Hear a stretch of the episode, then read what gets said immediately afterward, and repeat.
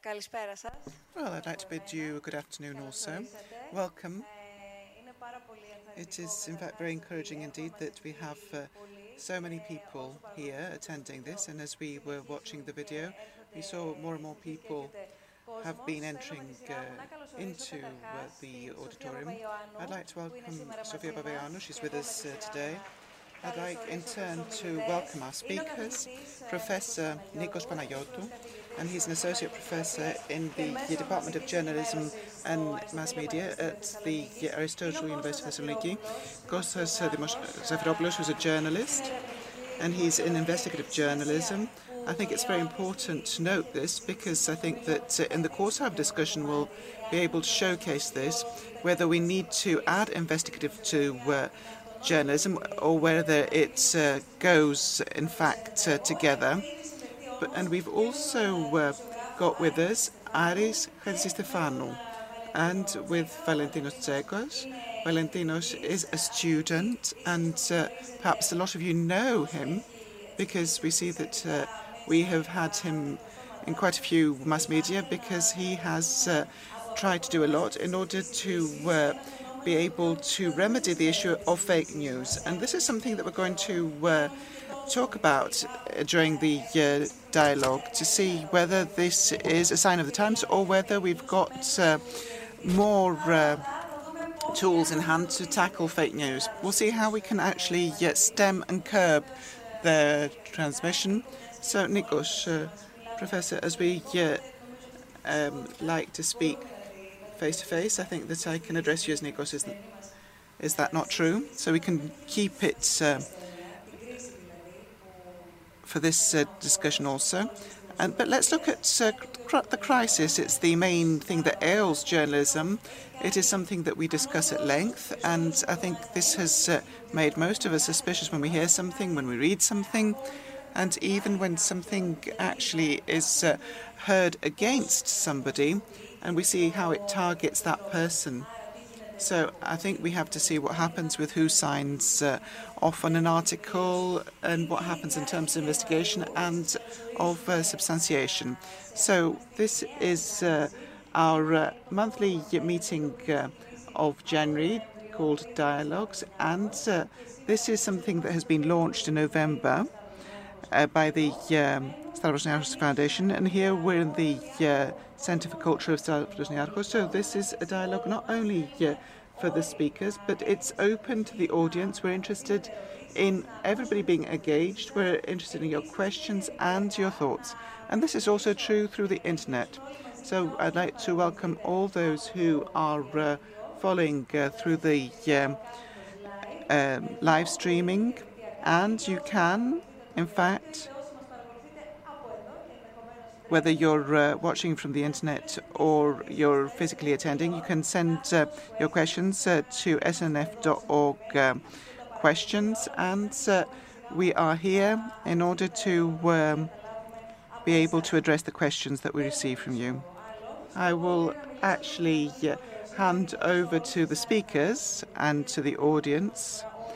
And this is a question that is of interest to us all because we refer to the uh, quality of public debate and the responsibilities that all who actually can speak out publicly have. Let me uh, start with uh, this um, table and please explain to us what it reflects and let us also consider whether we are in fact um, attached or not uh, to the various institutions. I'd like to thank you. I'd like to thank the uh, Stavros Niarchos Foundation for the initiative uh, and for the uh, initiative to organise uh, this uh, very important event.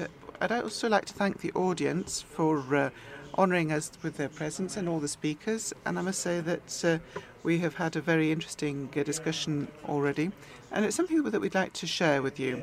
So we have actually decided to kick off with this table because we would like to, in fact, showcase a very important issue. And this has to do with the very title of this event today that the crisis in journalism does not only pertain to the mass media. Actually, it's, uh, is something that affects the very core of our society, of uh, democracy, but also it um, impacts the other institutions. So on this table, we have uh, the figures collected by Kapa Research, and it shows that uh, there is, in fact, an exacerbation of most of the uh, trust indicators towards the various institutions that uh, support uh, our society. So, we would like uh, this discussion today to be seen as uh, a debate that's not within the walls of journalism. It is, in fact, a discussion that has to do with all of society, all of its institutions, and um, what can we actually uh, see here in this table? That there is a great loss of trust uh, towards the institutions, especially those that are uh, considered to uh, belong to the state, local government, uh, the government, the parliament, political parties, mass media. And we see that there is an ever reducing trust towards this, uh, these institutions. And this uh, indicates that there is still a crisis within society. It is a crisis that has to do with representation and trust. And this undermines to a great extent any attempt of recovery that we are attempting uh, in the uh, last few years. So I think we could go to the next uh, topics. Yes, we're going to actually uh, hear a first comment uh, from all in order to uh, actually uh, have uh, the um, first comment from all speakers about this crisis that we see in trust. It's something that we've all accepted and admitted, and I think that we should actually see how we can proceed individually and as a society? Well, I consider that this uh, crisis exists. We've been talking about it for years, but I don't think it affects Greece only. I think there's a crisis in institutions abroad also. It is, uh, in fact, uh, very widespread.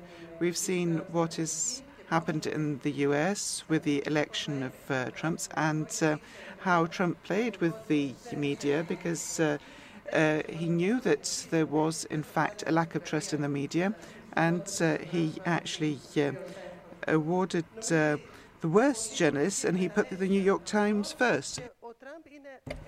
I know that a lot of politicians have played on this, and Trump is, in fact, a result of this crisis in institutions. I'm sorry that journalism has been placed so low. And I think it's journalists uh, also uh, who have a share of the blame. But I think that uh, the public has to uh, decide what type of uh, journalism it wants. I'd like to bid you a good um, evening also. And we see that uh, it is an all time low for journalism. And I think that we have seen a survey in the Pew Institute, and it's, it shows this in 38 countries that 75% of the public in uh, these 38 countries. Uh, that and they show that they do not believe that uh, the mass media should um, actually support a specific political party, and I think this is the reason that, or one of the reasons that we have, in fact, uh, this loss of trust uh, in Greece. I think it's a matter of educating the public also, and not only journalism. But I think we have to look at how the mass media is financed are financed. And I think this is one of the most vital matters. And we have to look at the internet and whether this is, uh, in fact, the new uh, field of action, if you permit me to say this. And we see that this is a divisive issue. We have two uh, theories whether we should have the political and the uh, uh, party politics in journalism and what tools can be used. Now, Aris, I would like to uh, change uh, the ambience a bit and say that uh, I think that it is good to see that uh, we have ranked so low, and I'm referring to the mass media in Greece, and I think it uh, would be very troubling to see uh, if the public was uh, pleased with the level of uh, journalism. I think we can say the same for uh, countries, other countries, but I think that this is a problem that we have on a greater scale in Greece. It is not only in the crisis. We see that we have uh, mass media that were never profitable uh, since the restoration of democracy, but uh, we see that they expressed very few families, and uh, we considered these to be oligarchs, and they had non-profitable mass media that they used in order to uh, put the pressure on various governments. With the crisis, we see that uh, they have uh, waned a bit because we have new players and new actors in the market, because we have the banks, because we have had, in fact, the collapse of the uh, advertising market. They control the mass media to a great extent. And with this backdrop, we have uh, this uh, reaction by the public. And we know that uh, there is a general uh, tendency for the uh, good to go down but with the bad. But uh, I think that we have to focus on the backdrop, but both socially and economically, of the crisis. Valentinos, in order to come to you now, you have been monitoring also what is happening on the internet. I would like to ask whether we can actually see uh, through your eyes, um, the eyes of a person who likes to read uh, informatics and knows what is going to be shared and what is going to go viral. So who decides what is going to be shared? Because, okay, I might well share, but who decides what will go viral and who decides what will appear time and again, irrespective of um, whether I have uh, befriended somebody or not? And we see that Facebook said that uh, this is a trend that will wane in the time to come. What do you believe? I would like to echo what was said with respect by the previous speakers, rather. And I would like to say that uh, in this case, uh, young people don't know what to read. At least that's how I see it.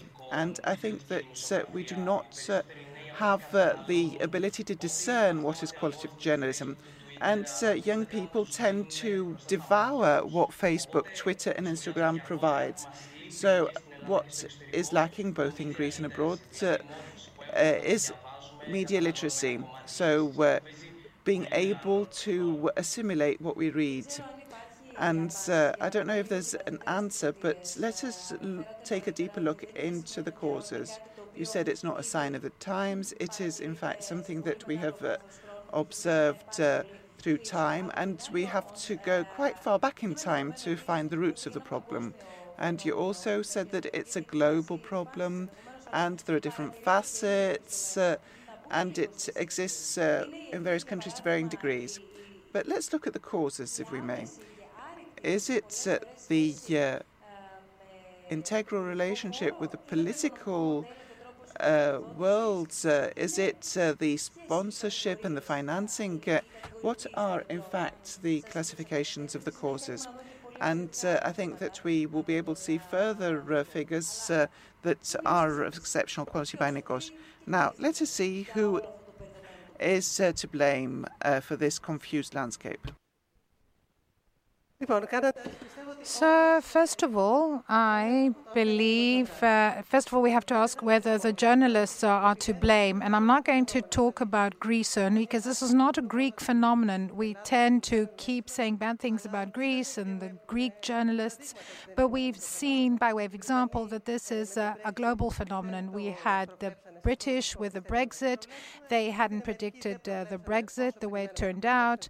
In the US, they didn't expect this rise of Trump. They didn't predict it. Uh, I don't need to go into further detail. So I think that there is an issue here, meaning that media are controlled by politicians and uh, by businessmen. This is something we've known for a long time now, and sometimes I feel very bad uh, as a journalist when I hear politicians in parliament uh, talking about uh, journalists and I saying that I heard this in this uh, TV channel at this radio station, and I'm very upset when I hear this. This is not a current phenomenon. It happened in the past in Greece as well. Whoever has read uh, the memoirs of uh, Mitsotakis and uh, Mitsotakis Konstantinos, uh, the deceased uh, politician, talked about how media outlets are controlled. So somebody, however, needs to finance the media. And even though we exercise criticism on Greek television, despite the fact that people no longer watch TV the way they used to, I think that we're living in very promising times, i.e., that uh, whoever wants to, and there are many young journalists amongst you, can set up their own media. They can start taking photos, they can start uh, making a video and upload it on the internet. And let's not forget that by 2020, it is expected that two thirds of journalism globally globally will be mobile. They'll be via our phones, our smartphones or iPhones. So since we all have uh, phones, uh, we can actually become journalists ourselves. So I think it's a very promising era. It's not necessarily all bad.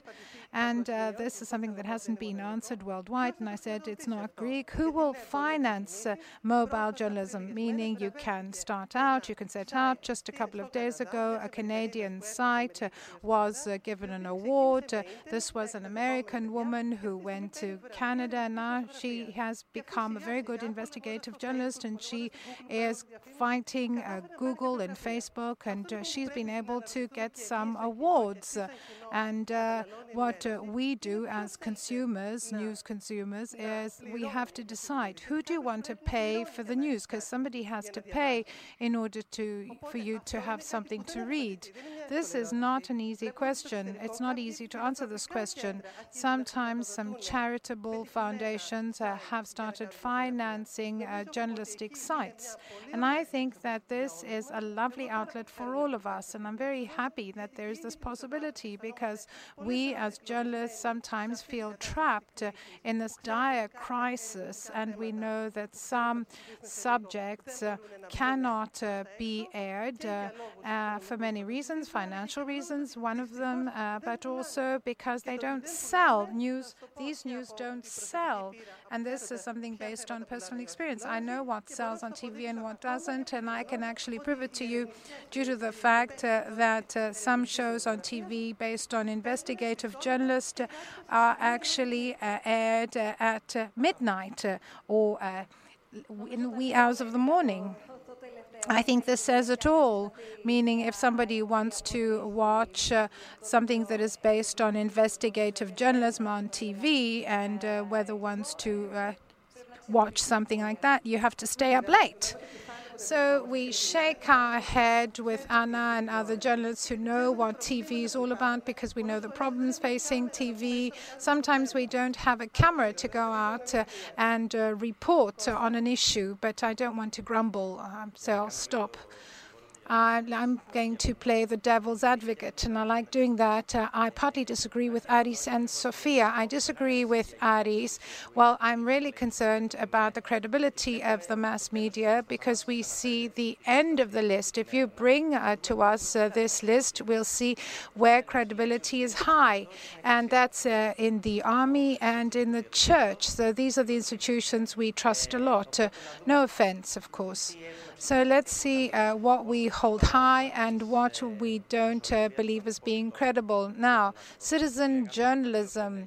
Let's uh, try to engage in an active uh, discussion, not a flat discussion. It's very problematic to say that each of us will go out uh, with a camera and become a journalist. Uh, that's not easy. Citizen journalism may have been a good idea abroad, and it's something that has become very trendy in the last years. But even if I go out with my laptop and my camera and generate some content, this doesn't mean that I'll be able to generate an income. So let me talk about financing models. There are three basic models. One is the traditional one, the one we experience, meaning businessmen who now Well, these are businessmen who have been involved in many different activities. Each of them, for example, is involved in gambling, has a football team, and uh, have links uh, to political parties. This is one model of businessmen, but we also have the oligarchs. Uh, in the past, uh, we had uh, the uh, traditional editors, newspaper editors. That's the second model. And the third model is the one I have, for example, EfSyn, which is a cooperative model. There are many advantages and some disadvantages, which I won't go into detail about right now. And there's a ceiling, a cap as to what one can produce, but there isn't the same dependence. So the third model is the one that we saw in New York, those of us uh, who went to the um, School of Journalism of Columbia. So we're talking about investigative uh, journalism, which has donations, there's sponsors, and there's an asterisk because every time you have to understand why somebody is financing you and you have to look into it. And then I don't want to tire you. I'm going to bring this to a close. In a recent trip to Germany, I went to visit uh, taz, uh, a historic newspaper in Berlin. If you look at the number of subscribers they have on an annual basis, and uh, how the citizens themselves contribute to, to, the financing of the journalistic content of the newspaper, you'll understand the big difference between this newspaper and what's happening in Greece. I don't know how many of you buy newspapers. For example, it would be good to ask this question. So, question How many of you buy newspapers every day? Every day. How many of you buy a newspaper every day? Or maybe on the weekend? How many students buy a newspaper once a week? Raise your hand. These are journalistic students, okay? Right. So if uh, so if, uh, if there is no subscriber culture in Greece, just like we download uh, films and series uh, we consume, we also consume uh, news content and journalistic content, and then we actually blame all journalists indiscriminately. But it's very difficult for us to contribute to the process. And I think this plays a role. If you don't contribute to the journalistic content, then the businessmen will do so. And of course, they do so uh, with their own interest in mind. I would like to uh, talk about uh, the possibility for you to participate uh, via the internet, uh, meaning snf.org slash live, uh, snf.org uh, questions. That's where we accept questions. A comment has come. It's not really a question because this was already touched upon by Sofia, i.e., whether there should uh, be uh, we should look at uh, the ethos of the journalist uh, some self-criticism and uh, maybe uh, all the other responsibilities and the way in which things take shape. And we talked earlier about the financing model. This was something touched upon by Kostas and the responsibility of the public, of the audience. But I'd also like to involve in the discussion, because this is something you know well, the question as to how easy it is for a journalist for XYZ reason to attempt to make his or her own step forward and uh, to have a view on the internet, uh, an independent view on the internet.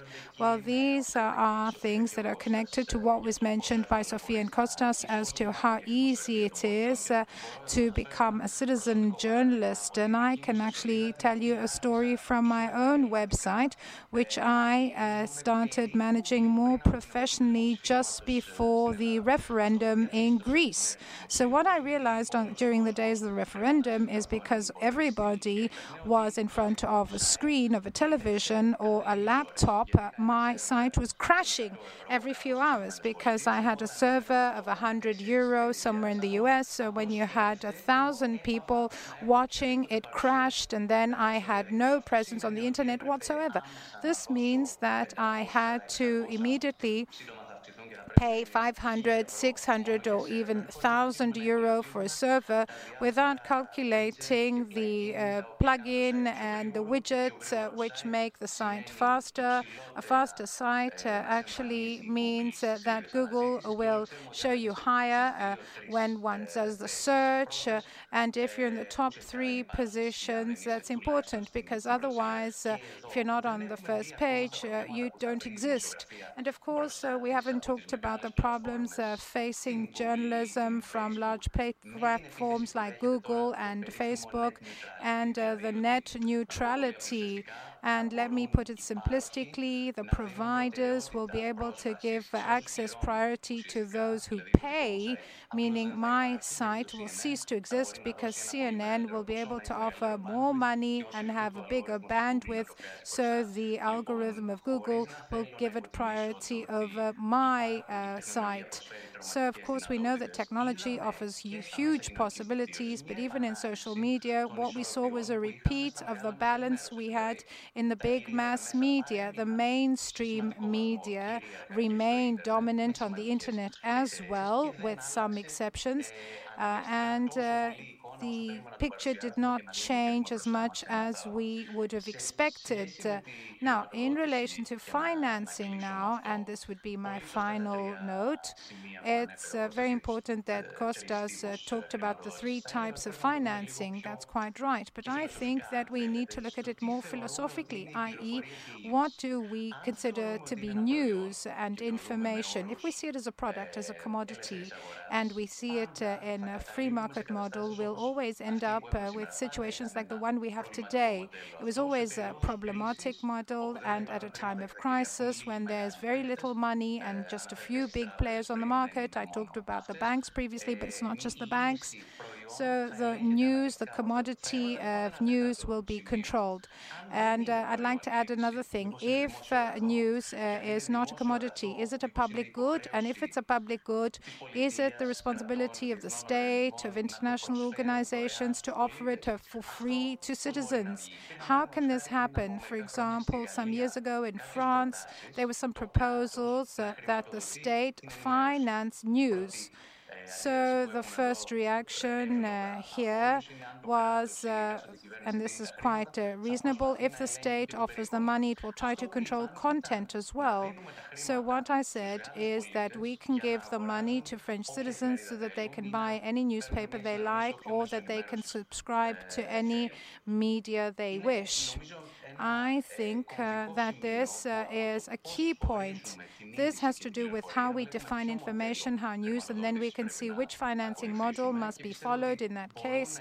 And I believe that we can bring about significant changes. And here we have another important subject. I don't want to elaborate on it right now about the platforms, the platforms like Google, Facebook, Twitter, which acquire by nature, and it can't be otherwise, a monopoly character. And uh, we know that Facebook is a bit uh, like uh, the water supply network. You don't want to have four different water pipes for competition purposes. There's only going to be one main supply network. So the question is who actually controls the network, which is the other side of the coin, i.e., who finances the news. And Valentinos now. Valentinos, would you like to step in? Would you like to intervene? Yes. I personally believe that journalism is thriving internally, but extraneous factors don't let uh, this creative uh, boom to materialize. The problem, of course, we talked about the three models, the three revenue models, but I think we can create from scratch a fourth model which will be much better than the three because uh, being 20 years old, I have uh, actually been before subscription models, paywalls, and I've never caught myself thinking that I'm going to use my credit card, click 10 buttons, and add all the information that is required. So I think that we need to create a fourth model that will give the possibility to the publishers and to journalists to take the money more quickly from readers and viewers. So we reward quality and not virality, which is what the platforms do. And this is a problem we're working on uh, in uh, Fight Hoax, because this is one of the main problems facing journalism. So if we start from the revenue model, then we can move on to morals and how quality can uh, be given priority over virality. At this point, before before uh, elaborating on this further, please tell us why you chose to deal with uh, this um, subject. We see a lot of uh, young people, uh, young uh, students going down this path, i.e., combating fake news, as we all know uh, now, by now, because we keep hearing about fake news. But first of all, Nikos, I would like to say that uh, you should tell us more about the way in which we get information, and not just in Greece, but also what's happening in other countries. We see that this is a global phenomenon.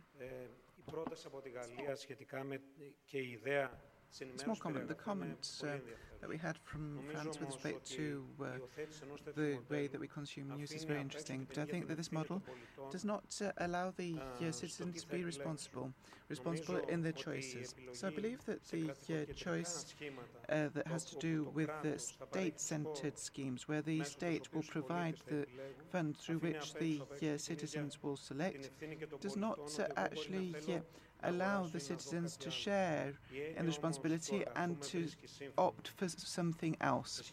But um, with respect to the problems that have uh, actually um, arisen, I'd like to bring, them in certain um, uh, classifications. So we have more platforms through which we uh, are able to uh, become informed, and we see that there are also other things that pertain to the media ownership schemes, the management, the organisation, the commoditisation, and we see that this is the very core of the crisis.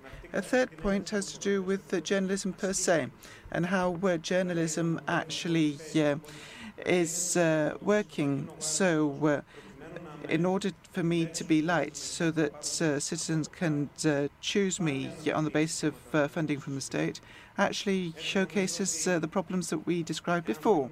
So I think that if we want to have uh, multiple answers, and if we include issues uh, such as I said that have to do with ownership and which go uh, beyond the uh, mainstream control of a national state or nation state, sorry, and which are more globalized in nature, and I think it is here that we find uh, the uh, initiative of Google together with the French um, government, and it gives a percentage to the publishers with respect to the various, uh, or the editors with respect to the various uh, uh, articles that it promotes. Can we also look at the uh, figures because I think that this is something that will reflect what we're saying. So the figures are the result of the research carried out by the Reuters Institute in Oxford. It was in 2017 and 2016, and it is something that uh, we did together with Reuters. I'm referring to the Department of uh, uh, Journalism. So, what are the sources? Uh, so, the greatest amount uh, or number of people chooses, uh, in fact, the internet. 66% actually is still fixed on TV. We see radio is 30%, social media 69%. And we see here another figure which has to do with the devices used for news. Computers have, in fact, uh, the greatest share, and it is the uh, device used to accessing news, for accessing news. And I would like to actually uh, uh see um, also mobile journalism, the use of smartphones.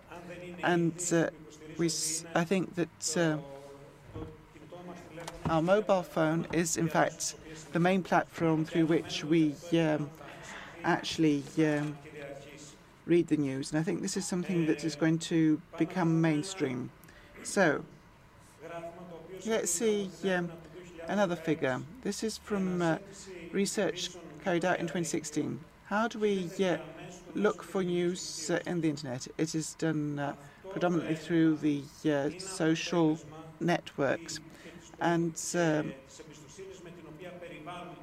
of course, this has to do with the trust that we show towards the uh, social media. And we do so because uh, we actually um, attach uh, great trust to our uh, own um, friends and family who filter the news for us. So we see that this trust actually goes through uh, the social media And um, we see that the social media is, in fact, the first way, the first point that they uh, actually get their information online directly from the websites, 44%, uh, and you see that the others have the other points. the other points have a smaller percentage. But what is most interesting here is the um, interjection is that uh, Greece is the, uh, in fact, the country that ranks top in uh, tr trusting or placing its trust in social media. And we see that uh, the uh, main uh, source of news are the um, uh, apps and the websites uh, that provide news, and then we have uh, social media, and then television, and we see that the press has lost uh, a lot of ground as um, a source of information. Now, the trusting news, so we see that um, it's not that we do not trust the mass media, but rather we don't really um, place our trust in the way that journalism is actually functioning. So we see that uh, in Greece, together with the US, we have the uh, lowest levels of trust towards the news as this was uh, seen in 2016, and the highest uh, percentage is seen in the Nordic countries. And this actually reflects the trust that they have towards uh, the state and community.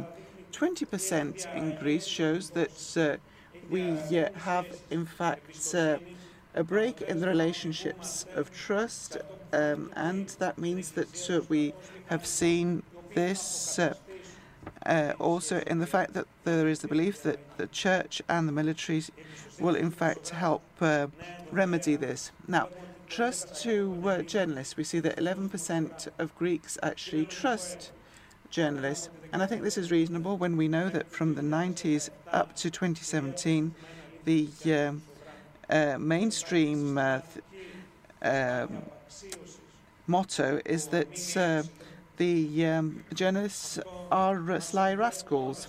And this uh, actually um, sh shows why we have uh, actually such low levels of trust.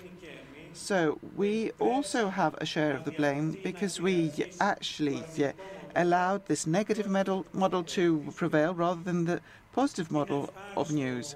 However, it is positive that the um, citizens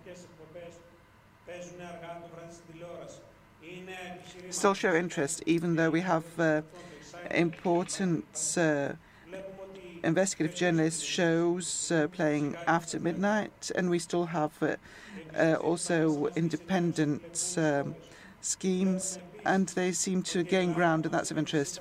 And we see that Greece, together with uh, the US, uh, have in fact the lowest trust placed in the mass media. What does this mean? That the trust towards somebody who's in control is waning. So it's it shows that the mass media no longer have uh, the uh, power that they should have had, and we see that it is part of the problem and not the answer. So it's not uh, by chance that President Trump has, in fact, throughout the run up to the elections, uh, uh, invested in uh, detracting from the mass media because he knew that this would unlock part of his electoral success.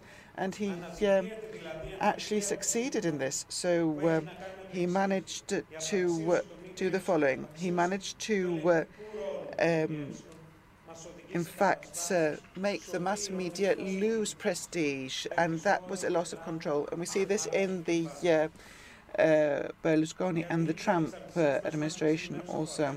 And we see that we have the perception of the um, independence of the mass media from unfair political influence in selected countries. So um, we see that the Greeks uh, actually uh, no longer believe uh, the mainstream uh, media, but one never actually thinks how the uh, alternative uh, blocs might not be independent. So we know that the mainstream mass media might be swayed or influenced, but um, what about the alternative sources of uh, information and their independence?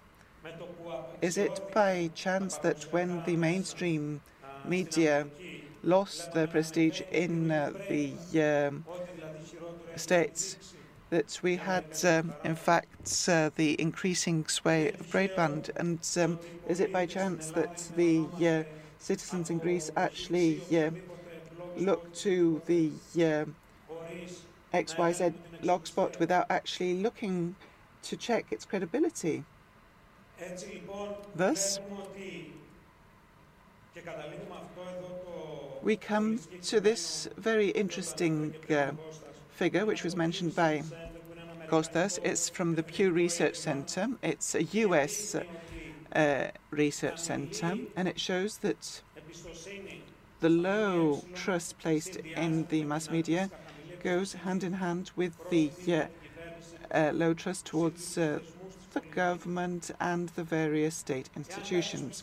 So if somebody believes that by um, decreasing the prestige of the mass media, they uh, have nothing to lose, they are wrong.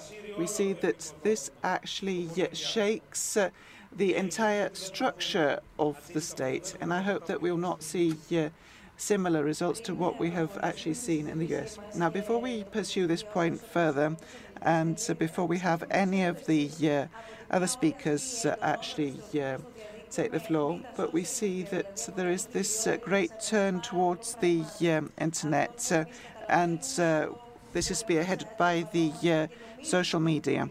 And it um, actually has to do with the fact that we seem to opt for um, more independent uh, news, but it seems that we've gone from a larger bubble to a smaller bubble because we haven't actually chosen greater independence in actual fact. But uh, something that we actually yeah, said, but it's been left, in fact, a bit aside. The mainstream media on the internet, perhaps there could be a more comprehensive um, on the uh, internet. And perhaps we should talk about where the mass media should invest. And I'm not talking about the uh, traditional um, uh, medium of the uh, news or the commodity, but how many times do they actually uh, fall in the trap? Certain people don't believe it's trap. It's one of the main concerns, especially in TV. And I'm looking to you towards Sofia, but I want the view of each and every one of you, because perhaps a newspaper might not go for this, but there might be the issue of promoting and um, communicating the work through the social media, so that we can also see there uh, the profiles which are being built by the uh, various uh, TV shows, journalists, each and everyone who has, in fact, uh, their own work to uh, uh, show um, in terms of journalism. Sofia, I believe that for a certain reason that I haven't fully understood, the mainstream uh, media owners have not really um, entered into social media as much as they should. I consider it impressive with um, those that I've come into contact. I said, well, opt for this, it's the future. A friend of mine who publishes a, a newspaper I asked him, why in these times do you actually uh, sell newspapers? And he answered, well, the uh, newspapers are the ones that shape the opinion leaders in Greece. Okay, if he says so. Well, I think that was what I was getting at mostly. And we see that perhaps a journalist, with great difficulty, but let's take an example which is more of an imaginary one, a journalist has all the tools that they need in TV, where the cost is greater. They have money, they have uh, freedom, and the people to do the work. And they um, actually um, put together a program which is not aired after midnight, but um, they uh, also opt to um, actually push it through the um, social media also we see that uh, people um, who were not so much into journalism but more into entertainment, uh, uh, but uh, still have a presence in TV, yeah, opt to promoting it through the um, internet in the hope of going viral. Well, I don't have any illusions, and I have no illusions with respect to television. television is, uh, in fact, a medium for entertainment. The fact that we can actually uh, globally uh, gone towards infotainment is, in fact, um, a necessary evil because everybody depends on ratings, and ratings are connected to uh, advertising. And those of us who are, in fact, uh, into infotainment, you might have put together a lot of research and you might have, uh, in fact, uh, spent three hours daily for each minute aired on TV, and it might have very low ratings. And you might do something that's simple, which might be lighter, and for this to score very high. And uh, I've uh, actually uh, seen this time and again personally.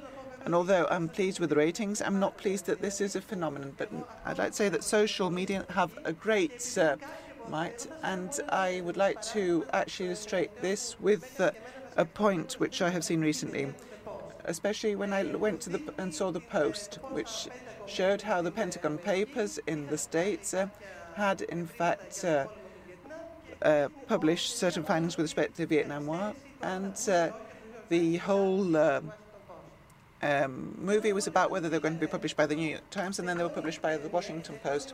At the end of the movie, and we see this story with respect to Washington Post, and it alludes to Watergate.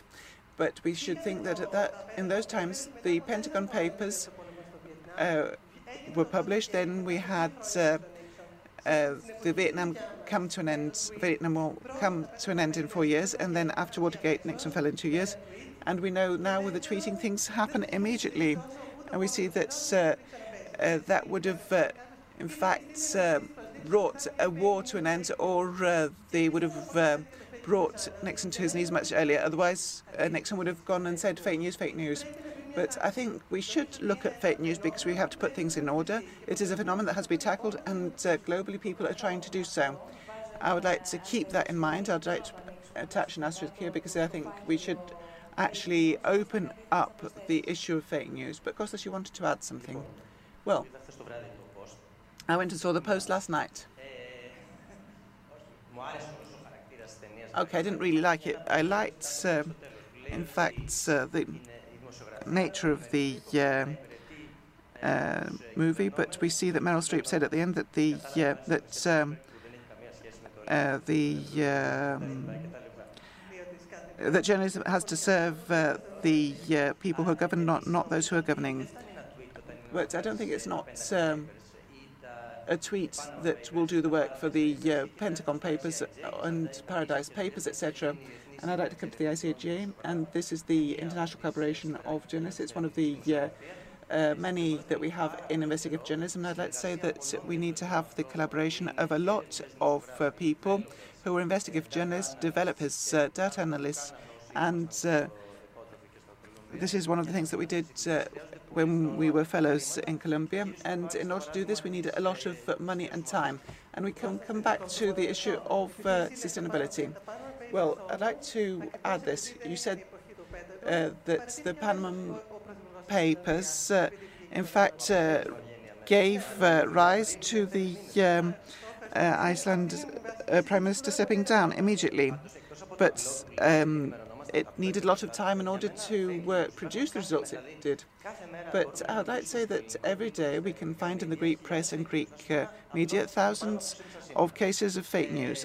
What about uh, what happened today? I opened my uh, mobile phone this morning, I synced it, and I saw that uh, there was, in fact, um, a specific newspaper that talked about uh, the Phalanx sculpture falling in uh, the uh, And when you call that, uh, that when you call the mayor or the uh, police, you found out that it was, in fact, uh, not the wind that uh, brought down the sculpture, but uh, it was, uh, in fact, certain right-wing elements. So uh, it was uh, also um, uh, the case with the um, homicide of uh, Uh, and it was said the next day that he was killed uh, because of football. And we know that uh, this was uh, actually heard. And we know that the journalists uh, do not have the same responsibility as uh, those who um, are the um, anchors uh, in the news. But we talk about um, uh, what uh, Panos Kammenos uh, has done in terms of uh, missiles, but we don't talk about the war in Yemen. So it's not only the fake news but and hoaxes, it's also the uh, um, news that we produce or the false panic that we might actually uh, spread when we talk about these um, HIV uh, positive people and uh, whether we cover a point or not. And uh, I'd like to uh, uh, remind you of uh, various cases. So um, when there was only um, publicity given uh, to the heroin load of a ship, and only for micropolitical reasons, and whether somebody actually um, talked about it or not. The fact that there was a criminal ring and that uh, it was financed by somebody that people have not uh, actually gone to prison over it doesn't seem to be of interest to anybody. What Costa says is very interesting, and I don't think it is uh, the owners and businessmen. It has to do with the education and training of the journalists, and before actually uh, publishing something, you have to uh, make certain calls. I hear a lot of information every day, but I have to validate, to verify my source. I have to make some phone calls. Otherwise, I wouldn't uh, present the news. I think uh, that they said uh, that the wind toppled over the sculpture Phalanx, uh, but it's good that we find out that this wasn't uh, true.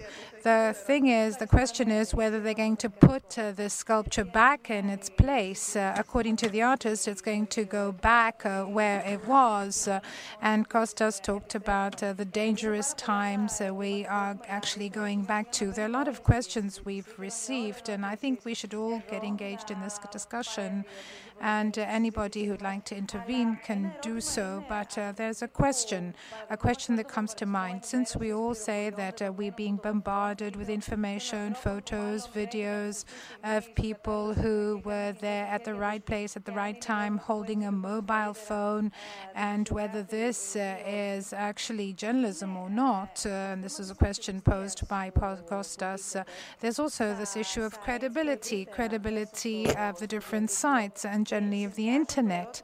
And I'd like to combine this with a question that was sent to us uh, by uh, one of the people who are watching us. Uh, and I'd like to couple it with another question. Why is the main news of the day the one that will become viral? It will become a trend uh, either on the social media or elsewhere. So the question is addressed to you first, uh, Valentinos, and then Ari. So something that goes viral on social media, and this is something we discussed uh, uh, earlier, maybe going viral on Facebook uh, or spreading through Google? Well, I think this is a very interesting question. I believe that we are at a time where anyone, practically anyone, can generate material, be it a 15 year old, 20 year old, or, or, an experienced journalist. So anybody can produce news with very little money and with just uh, some. Uh, uh, available uh, time to make something go viral, something that they themselves roll. So I think uh, that uh, the platforms are to blame uh, for what's happening to a large extent. The way in which Twitter is structured, uh, it doesn't give the reader time to think. You have an update, you're trying to read the headline, all of a sudden there's a new update, everything's running, there's a a quick uh, change uh, happening. So you have to quickly adjust to the trend that everything's running, everything's flowing, there's a constant flow. You have to try and uh, get as much as you can. You don't have time to think. And there's a, a research by Reuters 81% of the respondents in the survey said that they just read the headline, the title, and not the article, the content. So uh, there are people um, creating um, opinions in this way just by reading headlines. So the platforms have a big burden on their shoulders. They actually reward uh, engagement, virality, how many will uh, press the like button, how many will share, how many will comment. These uh, are not uh, measured uh, by means of quality. So virality is rewarded and not quality. In order for me to preempt some questions, who determines what's a quality and what's not of uh, high quality. So we're going back to where we started uh, regarding dependencies and being dependent on politicians uh, or businessmen. So I think that platforms need to give control, absolute control to the users. I don't want Facebook to tell me that I want to see more posts from my dad, my friend, uh, from whoever. I want to be able to be the judge of that and to have absolute control without spending uh, hours uh, pressing uh, unlike or, or, unfollow buttons. So, another, um, if you like, way to protect ourselves against misinformation and this uh, bombardment of information, this has to start from the large platforms, be it uh, from the EU or other regulators. I think that uh, the users have to have absolute control. It has to be given back to the final user, the end user. This is the first step that has to be taken immediately. Aris, I fully agree that platforms are the center of our discussion. This is where we need to focus on. And uh, I talked about the monopoly character of platforms, which we cannot challenge, meaning that by nature, such a, a, platform will be a monopoly, and there will be the owners of Google or Facebook, just a handful of people who will actually control the flow of information. The question is not whether there will be a monopoly or not, because it is a monopoly. The question is how this monopoly will be controlled. And we go back uh, to square one, i.e., when the in, the news is considered a commodity, in which case uh, virality is uh, number one, then a private company cannot solve this riddle, meaning a private company that is not democratically controlled by the citizens. I'm not talking about countries, I'm not talking about states. I read an article saying that we should nationalize Facebook, meaning socialize it, because uh, we can't nationalize it, because then which nation would have it under its control? Control.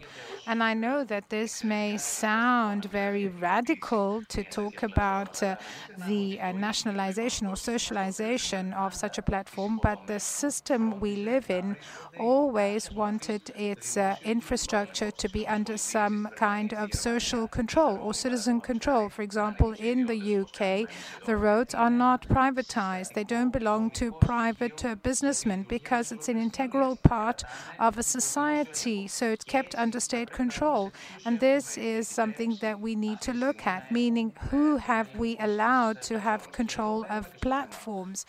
And here we're talking about fake news as well.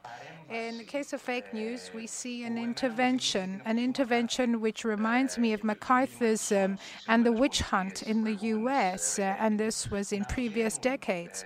So, what we see is the owners of Facebook or Google saying that we will intervene, that we will tamper this algorithm with political criteria.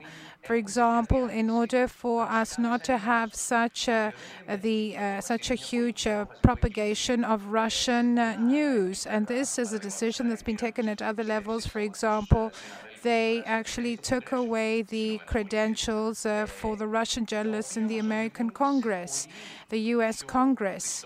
And this uh, leads uh, to dystopias, uh, to very uh, bad uh, situations. Assange just the other day made an announcement saying that there's an existential problem facing our societies because of the power that these um, platforms wage. Nikos, would you like to say something in relation to the question that was posed and also in relation to the more general discussion? Let me just cite an example. It's very typical of the way in which communication has changed, communication in the public sphere. For the first time, uh, so the question, uh, for example, is the following Google and the mass media are determining uh, the main subject of discussion. But for the first time now, we see that uh, the US pres- president has direct contact with the audience. He defines the agenda and doesn't follow the agenda. This has never happened before. This uh, unmediated communication and exchange, which uh, forces the mass media to follow and to try and deal with this uh, campaign uh, by uh, President Trump using traditional uh, means, for example, focusing on scandals of the past, which of course have no impact now on American society. Now, fake news fake news. And uh, actually, President Trump uh, gave uh, awards out uh, for fake news. So we must understand that this is a politicized uh, concept. Uh, i.e., fake news. It's politicized. And I agree with the fact that we should not carry out a witch hunt we should try to avoid it. Uh, Sofia, so my question is addressed to you. So let's leave uh, Facebook and Twitter aside for a moment. And uh, if we actually observe what's happening on the internet, uh, which is our responsibility or other people's responsibility, and I'm talking about the current situation. So we see that mainstream media do not seem to seriously invest uh, in the internet. That's the one thing. And on the other hand, we see that they try to remain active, uh, and we see that the conditions are getting worse and worse, they're worsening, and this makes people people even more suspicious as to why some uh, mainstream media should continue to exist even though they're not doing well. So, why should they continue uh, to soldier on? So, the question is what kind of product do we want the mainstream media to produce, given the fact that uh, they don't invest in investigative journalism and uh, in the possibility in having some basic tools, not just to pick up a phone, because this is uh, the responsibility of us all to uh, make one phone call and a second phone call in order to cross check the information you got from the first phone call, but also in order to be able to cover the news and to report it. Because it's now a luxury to investigate it in depth, but at least we need to report it properly. So, in relation to your first question as to why media barons uh, continue to invest uh, in television, we see that 250, 260 from advertising advertising, while the lion's share goes to TV uh, channels. And this, of course, will change provided there are good proposals on the internet and uh, mobile journalism. So we're talking about uh, um, internet and Facebook, and we see that 15-year-olds uh, they don't even deal with uh, Facebook anymore. They're into Snapchat and only mobile. So I think that gradually uh, Facebook uh, will lose its significance, and I think uh, that uh, this is great news for people who want to be creative on the internet and who want to move forward on the internet. So surely um, things will change. Uh, but uh, we know that TV is not just news, it's mainly entertainment. So this reminds me of uh, my editor-in-chief. Uh, and when we really like a, a, TV show, the ratings are very poor because uh, we've really enjoyed ourselves in this TV show. Our conscience is clear, but it's not what sells. It's not uh, what people like to watch uh, at that time of the day. So I believe uh, that what all uh, media do, news media do on the internet is to try and have some serious news, and they know that serious news uh, are necessary in a news uh, site. But of course, uh, they need to also have all the other stuff that goes viral. And I've talked to people who own sites, and I think that some people have realized that the future is to have uh, serious news on the sites. And fortunately for us, they also want to invest in serious journalism.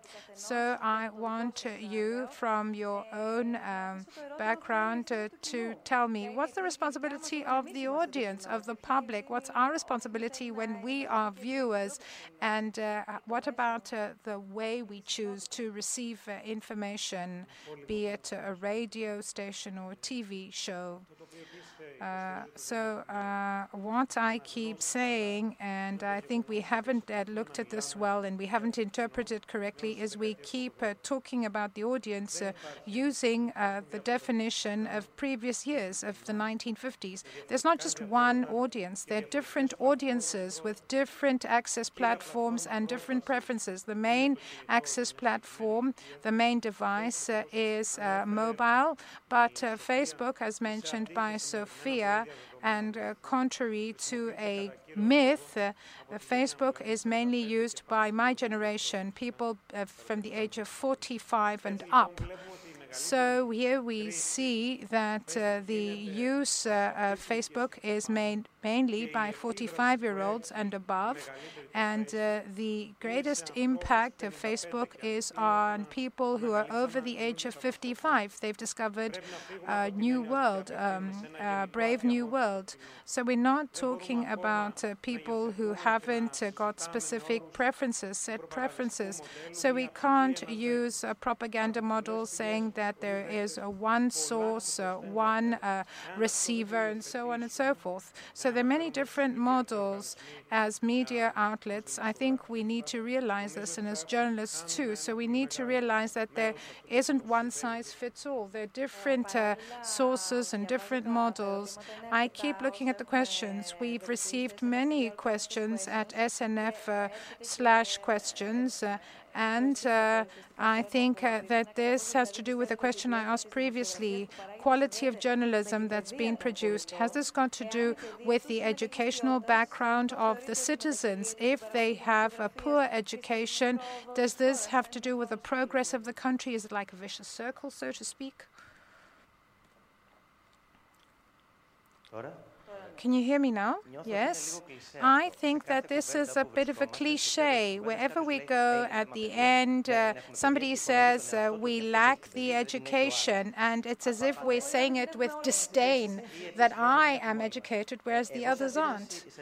Um, so, uh, contrary to the dystopian situation that we have described, I still believe that there is room for investigative quality journalism, and it's got nothing to do with the medium, the platform being Snapchat, Twitter, Facebook, and uh, the different audiences. So, media changed. Uh, we had the printing press, we had Gutenberg, we had the television. Things will change, they keep changing all the time. So, in Columbia and in New York. It's good to talk about tools. It's good to have programs. All this is good. It's fine. But the basics of journalism are the ones that we have to come back to. I read a very interesting article in Guardian by the editor in chief. Guardian is changing its format, it's changing, and it had a very interesting article where there were five important things regarding journalists. It says, develop ideas which help people get better, which help them improve. It's not enough to criticize. You have to criticize, but you have to work with the readers. You have to work with them in order to have a bigger impact, a bigger effect. Forget your class background. You have to move away from uh, your uh, class uh, uh background and also go away from your favorite colors. Move away, meaning we buy the newspaper that represents us because there we'll read what we like and what we prefer. This is normally the case.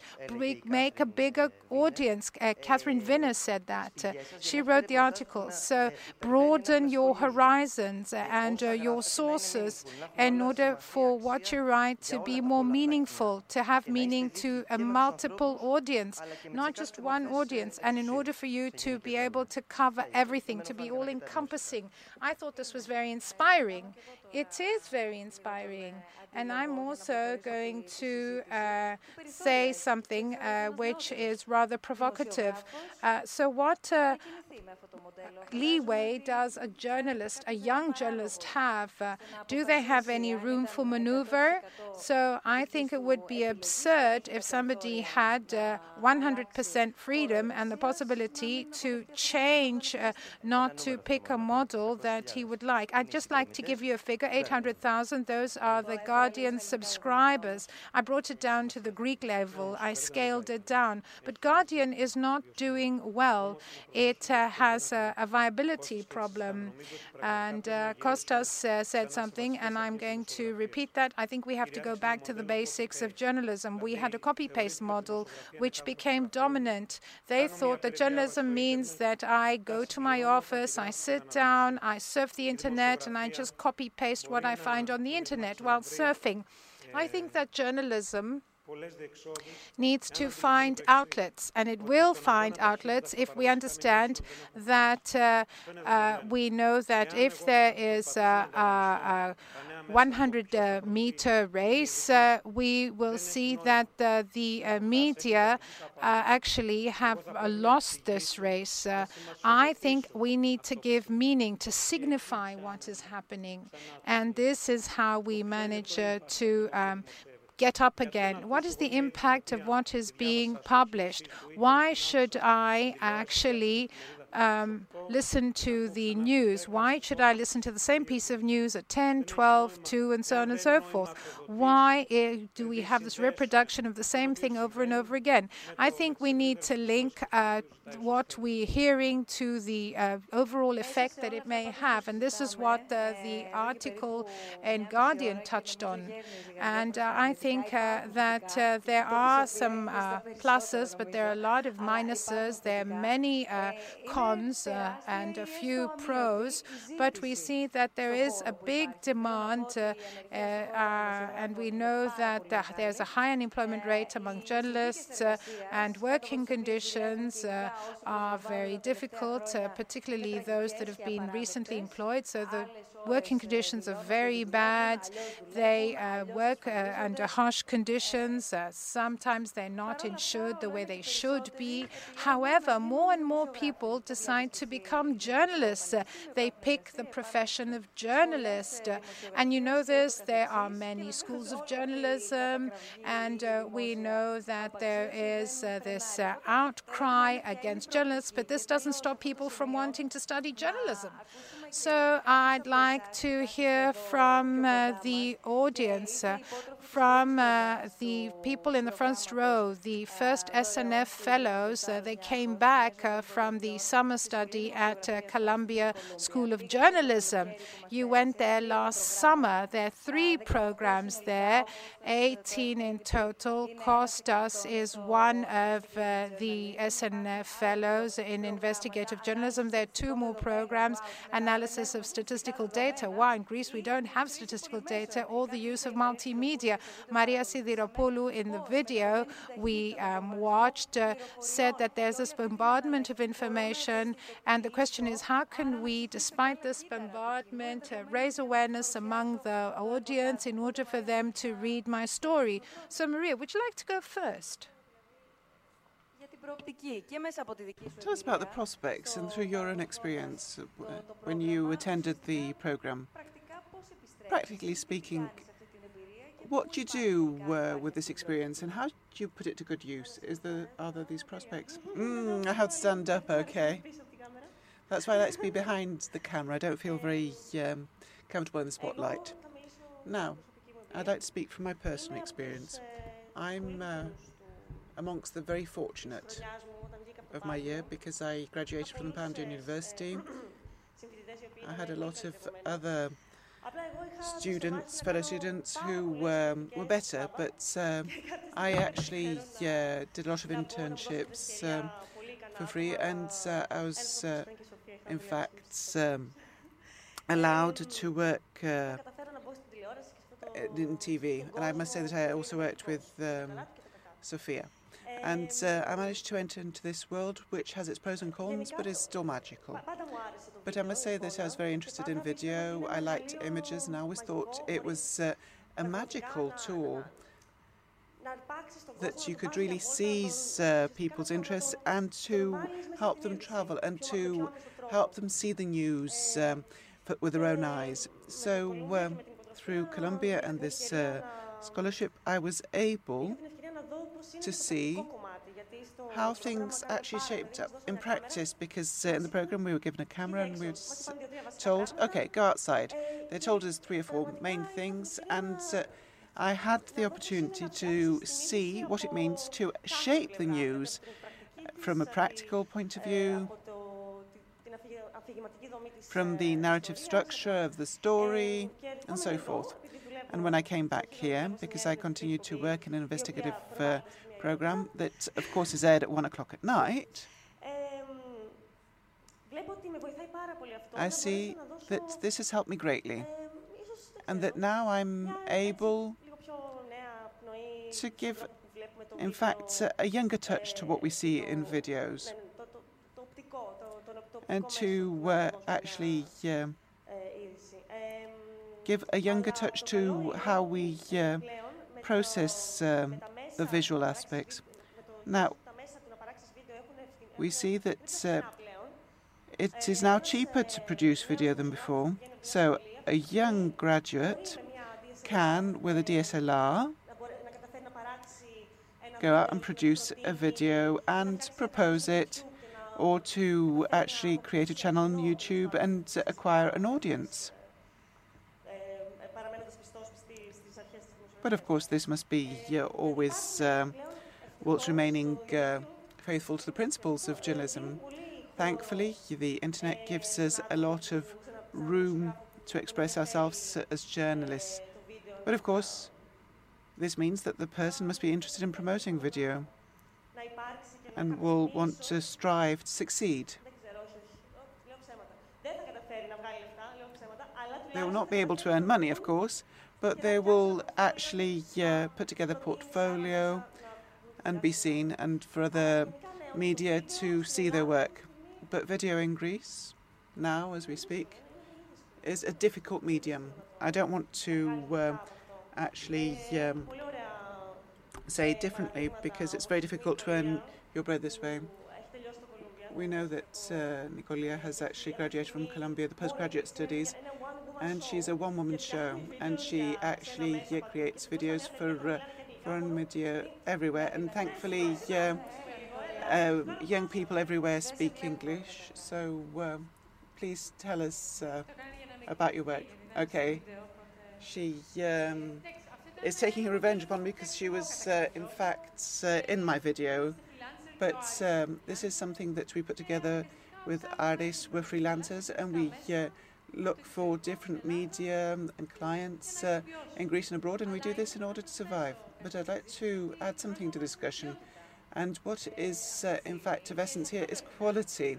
And we have to focus on that because we have fake news um, very often aired on television. We see this also in the newspapers. So why should somebody buy the newspaper when they will discover that uh, it has, in fact, uh, fake news. In 2011, 2012, uh, when we had a lot of people protesting on the on the streets, we had, in fact, 500, 600 people on the streets, and then they went back to their home. They switched on the TV and they saw something different. They saw, in fact, uh, something different from what they'd seen with their own eyes um, about the violence, about what people had been protesting about. So TV lost its credibility. If I could interject, uh, of course, Valentinos. I have spoken with quite a few fellows from Columbia, and I've worked with Dimitris Boukas uh, many times this year.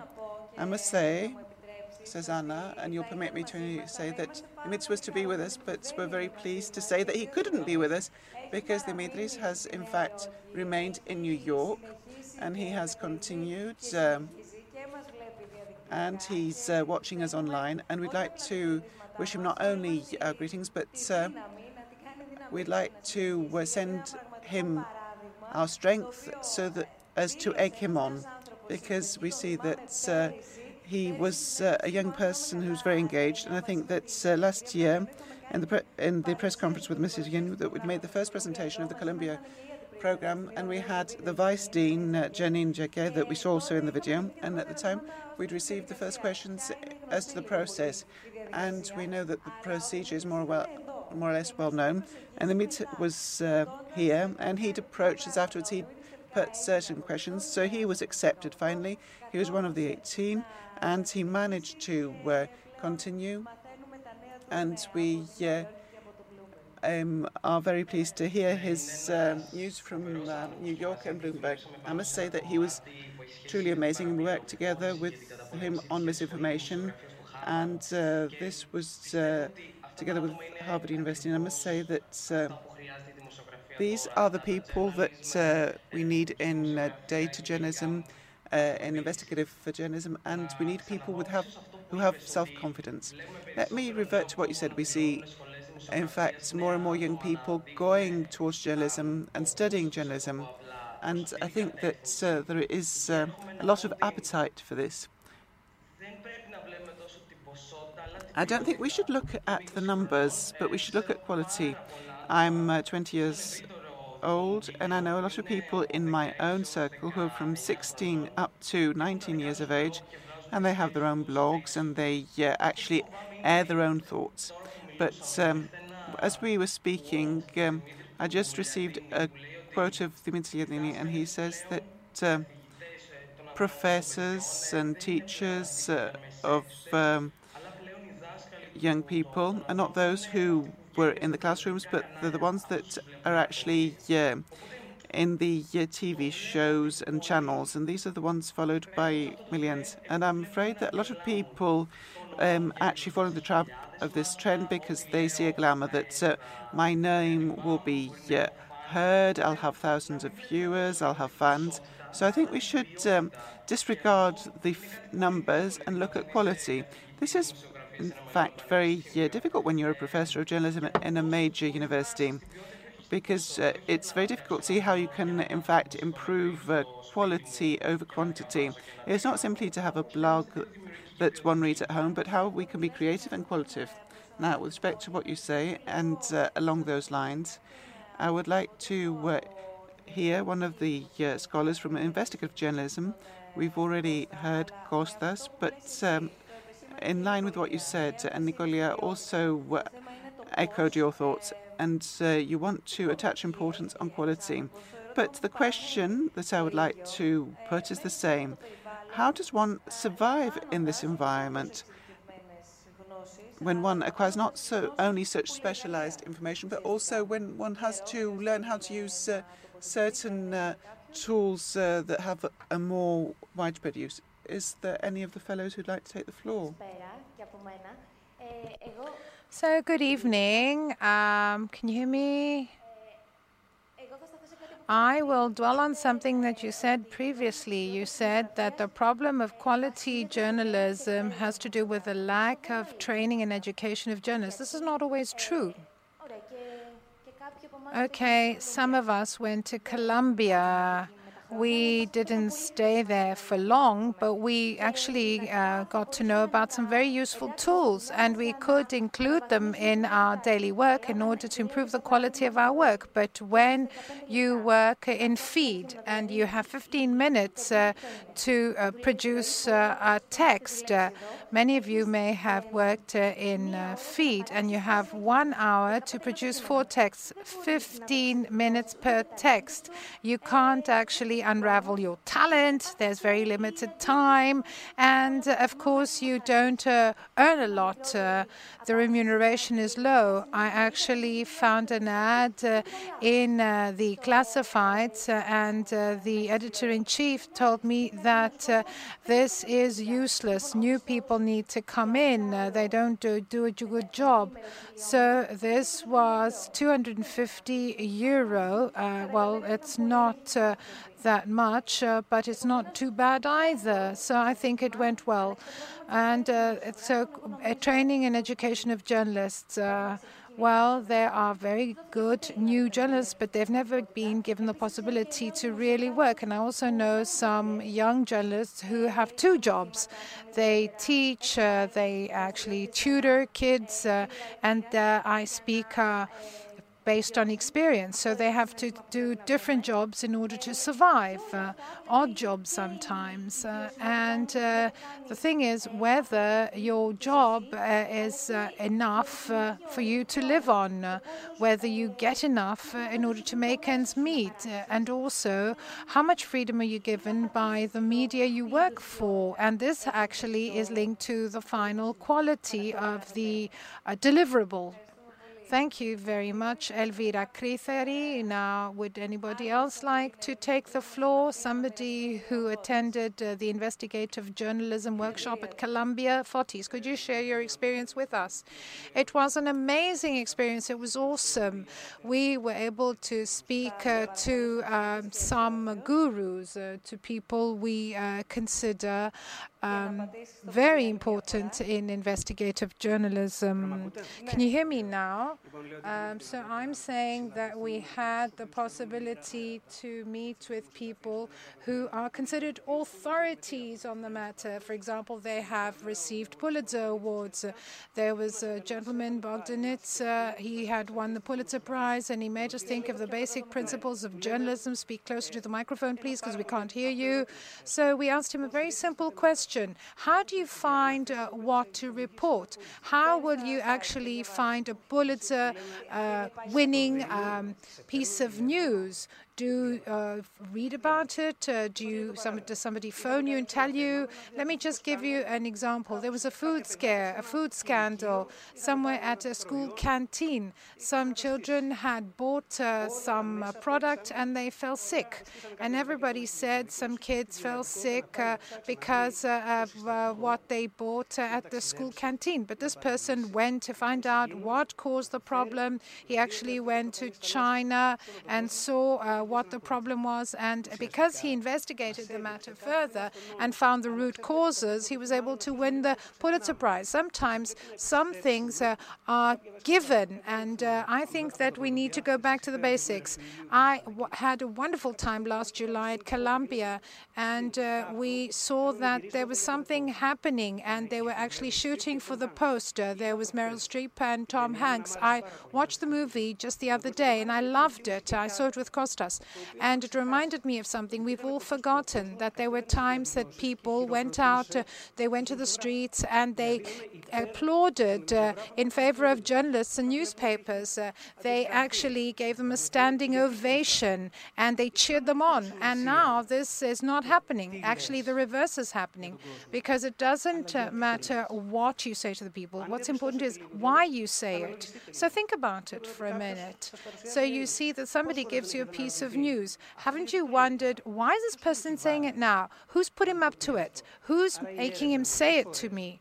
So sometimes investigation is considered to be guided in our uh, mind, and this is because of the dependence that exists between power and uh, journalists, between the people who are financially powerful and uh, those who are politically powerful. And let me tell you something about the children now. If we go back to the basics of journalism, what we need to do is uh, for children to look at the number one enemy of journalism. This is self censorship meaning the possibility to have the news, but to compromise and start thinking, why should I say it? It might cause problems, and maybe I shouldn't say it after all. So young journalists should understand that uh, they have uh, to face up uh, to the editor in chief, but they also have to come face to face with their own conscience uh, sometime during their career. Thank you very much, Fotis. so, from the Lede program, can we hear somebody who attended the Lede program? Sotiris, please. So, good evening. From me, I'm the only one here from the Lede program. Unfortunately, we spent three months in New York. Oh, we have these two gentlemen also, these two people in the back. Oh, sorry, I didn't see you.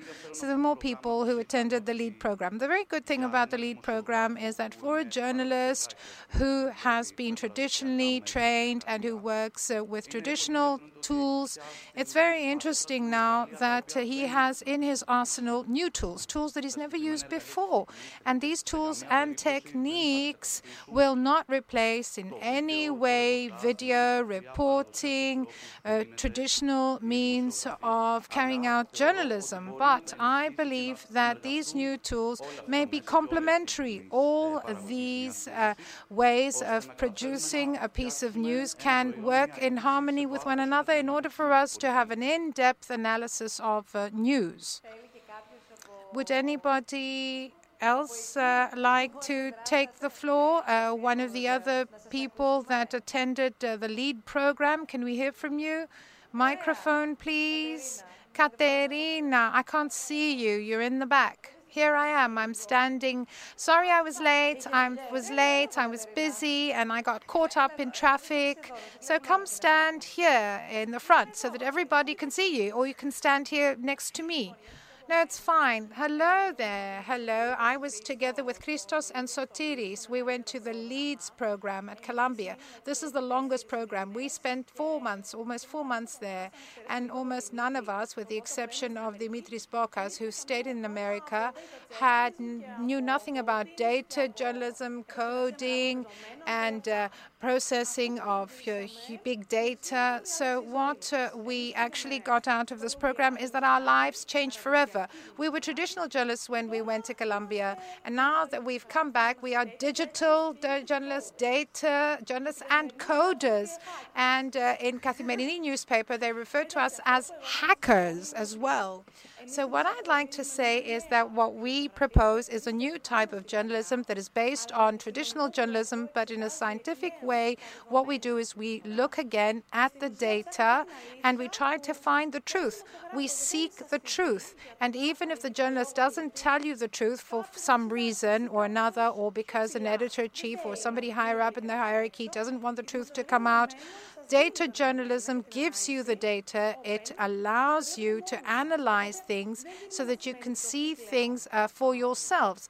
So this is not uh, a ready product uh, for the reader. We show the reader the way to find the truth through the data and the analysis we've carried out that he himself can do because everything's open. So what I suggest is the following. If you're not afraid to learn new things and if you really want to deal deal with coding because in Columbia, this is a tough program. It's a very rigorous program. So if you want to go a step further, or two or three steps further, just like Dimitris, who decided to stay on and learn more. So go to the site, uh, look at the Stavros Niarchos Foundation, uh, what is available. We were given a lot of support from the Stavros Niarchos Foundation, and you can go for the most difficult program, uh, Lede, multimedia, investigative. Uh, so I ask those of you who are interested to go and find a way to change your life like our lives changed. Thank you, Katerina. I'd like to remind those of you who don't know that there is no age uh, criterion. Anybody is eligible, anybody can apply. There is no uh, age uh, restriction or uh, cap. there's a special form, uh, application form that must be filled out. Uh, it's available. You can have uh, find all the information on snf.org. That's our site. There you can find analytical information on each of the three available programs, and there's a link to the pages of Columbia, the Columbia site. And uh, there you will find all the necessary information that you have to fill out, and you'll also get all the details about each program of the three. So, Columbia, media at snf.org. This is where we can uh, give you answers, uh, and we can also ask uh, the people from Columbia if you have any questions that you'd like to ask them, and we can come back to you with the answers. So applications are open. Uh, this started, uh, uh, it opened on January 1st. so here they accept the applications, which of course is under the Stavros Niarchos Scholarship Program. It will remain remain open up until the 1st of March. That's the deadline. So I'd like to come back to the discussion. There are many questions that have been posed, so I'm just trying to uh, group these questions uh, if I can. Some of the matters have already been discussed. So, first of all, uh, the question is, and this is a quick question Uh, is the theory confirmed uh, that no news, good news? This is uh, something that a lot of people have done. People have stopped watching the news on TV, they've stopped uh, reading, they feel better that way. They say that all this news makes me sick, I don't trust anybody, so maybe I shouldn't be informed, maybe I shouldn't watch the news. I'm going to um, give uh, my uh, TV uh, uh, for recycling and so on and so forth. So, isn't this something we see happening? I'd like to add to what was mentioned previously by the SNF Fellows. I work at the Aristotle University at uh, the uh, School of Journalism. Data journalism and data mining are offered as courses for two, three years now by the university, and I'm happy that we see eye to eye on this with Columbia. Of course, we don't have the same buildings, uh, the facilities are not the same, but we have a peace uh, journalism lab which is unique. We have data mining for two years now. It's not advertising. I'm not advertising the department. I'm just very proud of what we do at uh, our department. Uh, off microphone, off mic. Well, we need to defend the um, public university. I think that uh, as people tend to have a negative uh, image uh, about it, one has to remember that there are, in fact, uh, certain exceptions to the rule, and that's very important. But I'd like to say, with respect to the distance people actually have from, from news, I think that they distance themselves from specific platforms, but they keep uh, themselves informed uh, in one way or another. I think people can't be that introspective. I think the main difference that we see is that in the past we used to seek out information, so we had, in fact, this uh, dependence on the mass media. Now we are, in fact, uh, uh, floating on an ocean of information. So something that Valentinos also said before, we need to train also the uh, public, and this uh, means that we need to uh, invest in the education of uh, mass media and journalism. There was an initiative in the past, but we have uh, brought it back this year also, and we've created for the first time the uh, World Week, which is uh, in fact focusing on media literacy in Greece. And I think that this is something that is going to help us tackle the need to navigate through this ocean of information. Now, a question that uh, we have through the internet and which uh, has to do with um, something that we've heard in a meeting of ours, and it's something that I'd like to put by before we have your questions. If you have questions or uh, positions, and uh, whether this uh, is something that uh, in fact, undermines democracy. And this brings us a full circle. And whether this uh, loss of trust in the institutions is something that undermines the quality of uh, democracy with respect to the quality of uh, public debate. Whoever wants can take the question, of course. Well, of course, it undermines uh, democracy when uh, journalism finds itself at such a level. In New York, if uh, we heard something in the investigational program, was that the uh, essence of uh, journalism is to serve the public interest. It's something that was uh, heard also in the Post, and it is there to um, actually serve the governed and it is to control um, the government for public interest. So when we are at that point, there is an issue uh, of democracy. Now, I'd like to uh, add something to the previous discussion. The uh, Greek uh, National University doesn't, and I'm referring to the National Technical University and uh, the um, university, um, has uh, nothing. Um, remiss. Uh, so um, in Greece, they tend to say that if you go abroad, you'll get the tools uh, abroad and you'll come back and you'll be um, at a very good level. But I think one can very well find the tools by themselves. Um, of course, if you have the infrastructure that Columbia uh, has, you might do uh, a better job, but a lot of the uh, tools already exist. And we know that a lot of people who graduate from journalism go to uh, various uh, advertising firms, but uh, they um, cannot survive in the field. They want to enter the field, says Anna. Um, so uh, I'd like to say that we have to keep in mind that there's no lack of knowledge in the Greek university, there's no lack of good professors, even though uh, there is a great effort made to undermine it by the mass media also.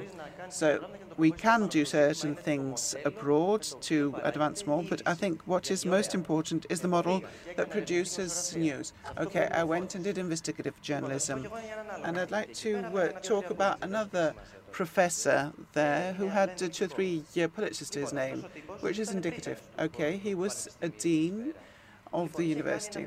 And he had actually published a book on ExxonMobil, you know, the oil industry. And um, there was, in fact, a 35 year old like myself, and the dean had, in fact, uh, told him that he needed to uh, check the. Um, um, the reporting, he had given him his agenda and said, Take it.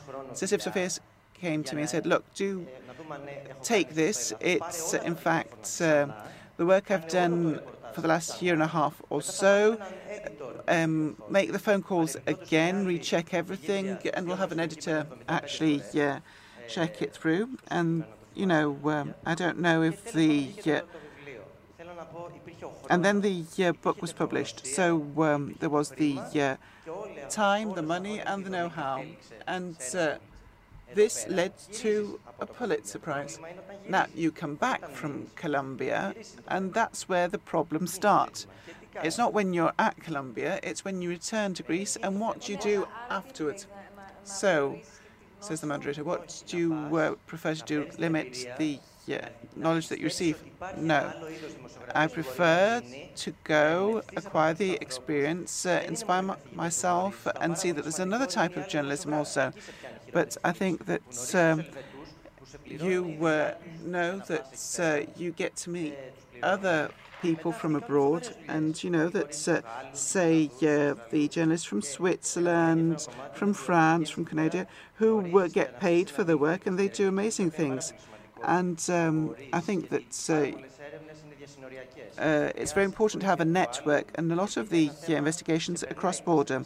You need other people's help because a lot of things actually cross borders. So um, it's very important to get out and meet people. I'm saying that for the students here. Sofia, I continue to believe that uh, journalism is, in fact, uh, a magical profession. That's why uh, students opt for it. And it's something that you have to be passionate about, you have to be in love with it. And uh, I believe that the salaries are, in fact, uh, too low. And uh, I don't consider it a bad thing that has to do, one has to do a lot of jobs at once. We've all done this, but um, I believe that the kids that come back from Columbia, well, I was lucky enough to go to NYU and do postgraduate studies there and to experience what you experienced yourselves. And I believe that we have to actually yeah, have people come from abroad with ideas, but to look outwardly also. And I think that uh, when you come into contact uh, with uh, Columbia abroad, it's not only the classes, but it's the whole world that opens up for you. And I think it's very important to see whether you can do work and sell it abroad. I'm not certain that we have all the means here. I believe that we have to develop uh, the um, way that uh, universities taught in uh, universities and practically speaking to do uh, practical courses on video.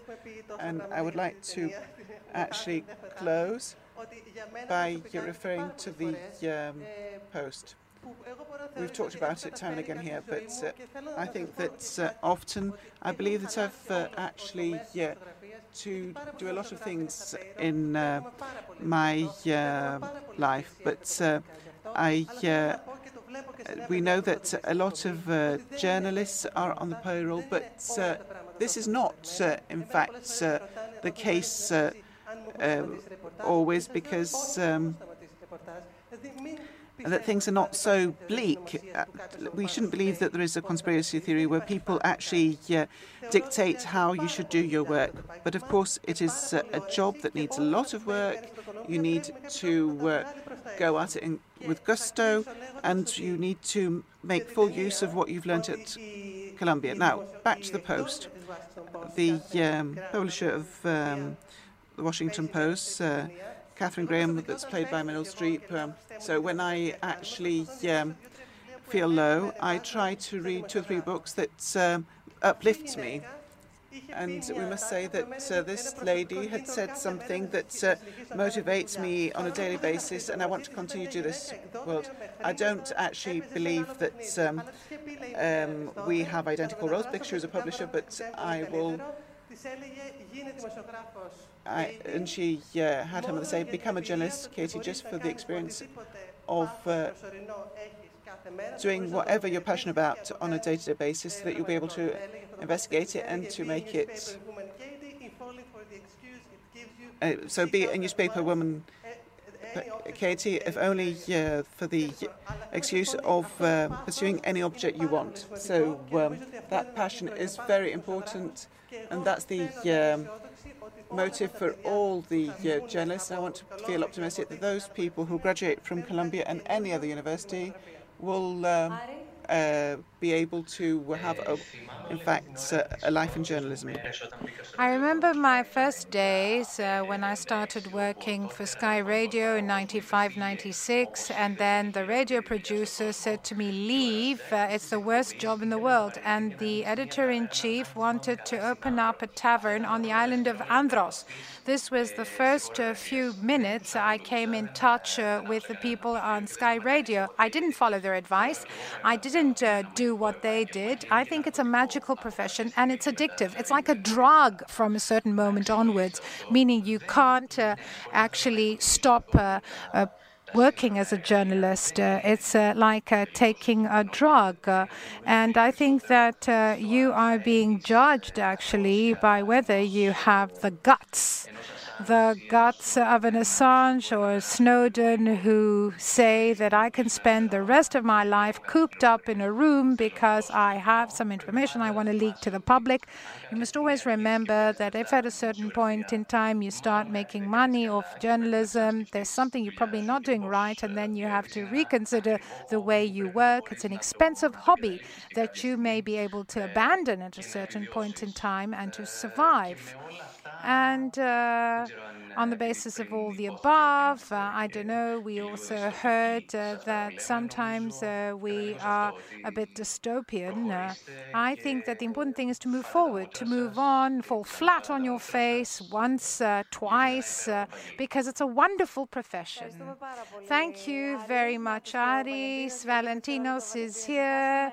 We lost you for a couple of minutes, but now the connection has been restored. Are there any questions? Any questions uh, from the people here in the audience? Any questions you'd like to ask? Just a minute so that the mic can be brought to you. We talked quite a few times and we also looked at the statistics. We said that Greeks, because I'm going to dwell on the Greeks, I'm not going to talk about other countries, do not trust journalists. I'm 20 years old, and in the last three years, I've been dealing with journalism. We saw that at the time of the referendum, actually before the results of the referendum came out, there were people who were committed they had a cause, they were dedicated. Radio stations, TV channels, newspapers who were in favor of yes or no, they were biased.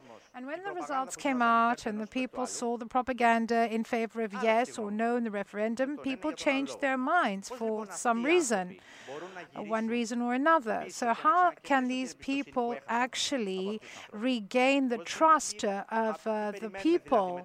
So, uh, what do we expect to happen after such a shock? Meaning, people coming out and saying that uh, we uh, believe that uh, there will be yes, uh, people will say yes in the referendum yes will win over no. And that actually wasn't the case. The outcome was completely different. Uh, it was the exact opposite.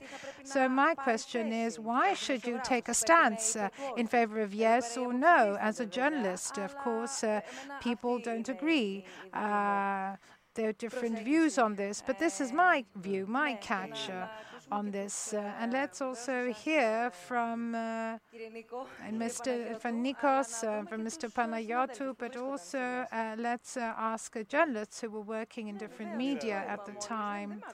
You don't listen to me. I think we're too far away. We see things differently today. We're not on the same wavelength, Kostas. So regaining trust. Well, uh, I think this means practicing journalism differently. It means exercising self criticism as a journalist. It also means uh, including trolls uh, and uh, the propaganda that also took place via the internet. I've heard a lot about mainstream media. I've seen very few things happening outside the mainstream media, meaning how journalists in mainstream media regain the trust of the readers and the viewers by making use of technological means they have at their disposal, but by showing that what they produce are of value and not just copy paste of uh, news uh, or stories uh, that I find in foreign media. That's my view.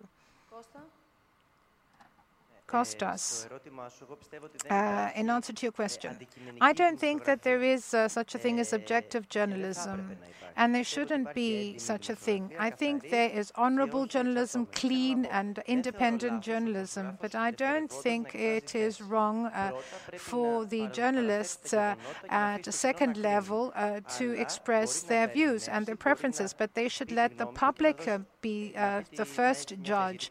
And of course, they can take a stand because we know that, that people talk about neutrality in journalism. There is no such thing. You present the facts uh, and uh, the event, and then depending on your ideological beliefs and uh, political affiliations, you may have a certain uh, opinion. And I think this, uh, what happened in the referendum to what happened in the US elections uh, with the election of Trump, well, there are some similarities here. The answer to your question is that we can't actually say that all journalists are the same. And uh, this, of course, is uh, connected to instructions and orders given by publishers uh, and uh, editors, meaning you can't say that all journalists are equally bad, that they're all the same. And that's that's not true. And sometimes when you hear journalists, uh, you uh, only think about those on television, but there, are other journalists and those who are behind those who are uh, anchormen on television. And just because somebody made an incorrect statement that uh, all uh, all citizens are in favor of uh, yes in the referendum, of course, he wouldn't have said that everybody's in favor of no. And of course, you can't identify all journalists uh, to the journalists that I just mentioned. And sometimes, uh, for example, we hear about uh, uh surgeons uh, who get, accept bribes or a kickback. But this doesn't mean that we should generalize that all surgeons are corrupt. And just because one man beats his wife doesn't mean that all men beat their wives. So we can't actually consider all journalists the same. Uh, please uh, wait for the microphone because we'd like to hear you loud and clear.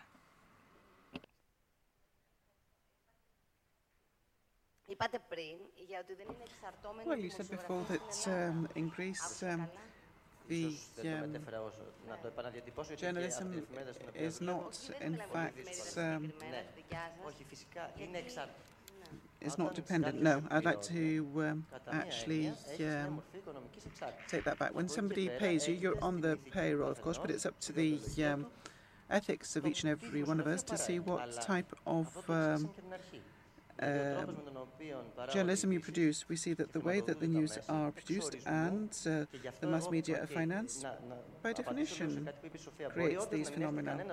So somebody might not actually tell you, you won't do this, or you won't actually uh, do the other, but you know from your from your own back that you can't do it. I mean, um,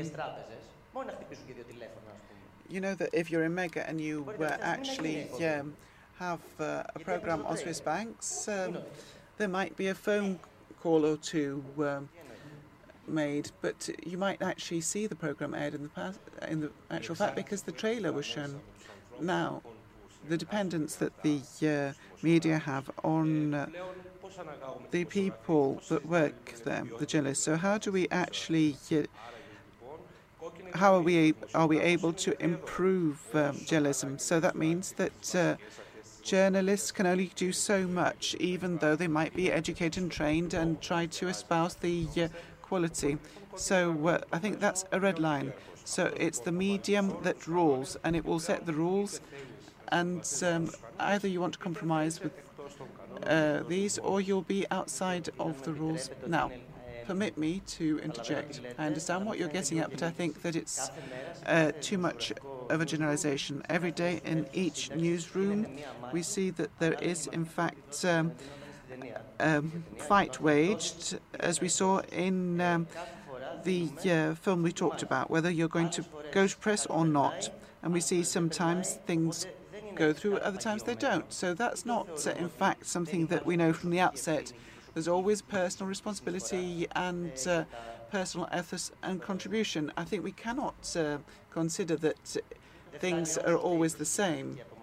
But it's not simply an issue of personal responsibility or personal know-how or the ethics that I might have, because if I'm in an environment that does not permit me to express these in one way or another, I will uh, go about uh, self-limitation or self-censorship. Um, it's what we talked about before, and I think you talk, both broached it, Kostas and Sofia. So we know that we've exceeded the time a lot, I'm trying to uh, actually handle the tens of uh, questions we received electronically. Shall we take one more question, perhaps? And then perhaps we can go on and have the discussion um, off mic uh, with a glass of wine. That would be better. Okay, we take the one final question. Please wait for the mic. Well, I wanted to ask with respect to something that you said uh, in the beginning. It has to do with who signs off, because, you know, in the uh, new um, um, media, there is a lot of um, unauthored uh, text, and it's something that uh, concerns me greatly. And um, there's a, a lack of a name. We don't know who is the author, and that's something that troubles me. So I don't know if one of the colleagues would like to respond. Unless you were addressing the question to somebody specifically. Well, I think it's self-evident that this is very dangerous indeed. And it shouldn't be done. That goes without saying. But we also know that uh, certain uh, journalists uh, decide not to sign the real name, and we know that uh, they use an alias. And um, thank you for this very interesting discussion. I think that these are points that concern us all, or most of us at least, so we'll continue with a glass of wine. And uh, we are going to meet again in the next uh, edition of the Dialogues in uh, February. Thank you.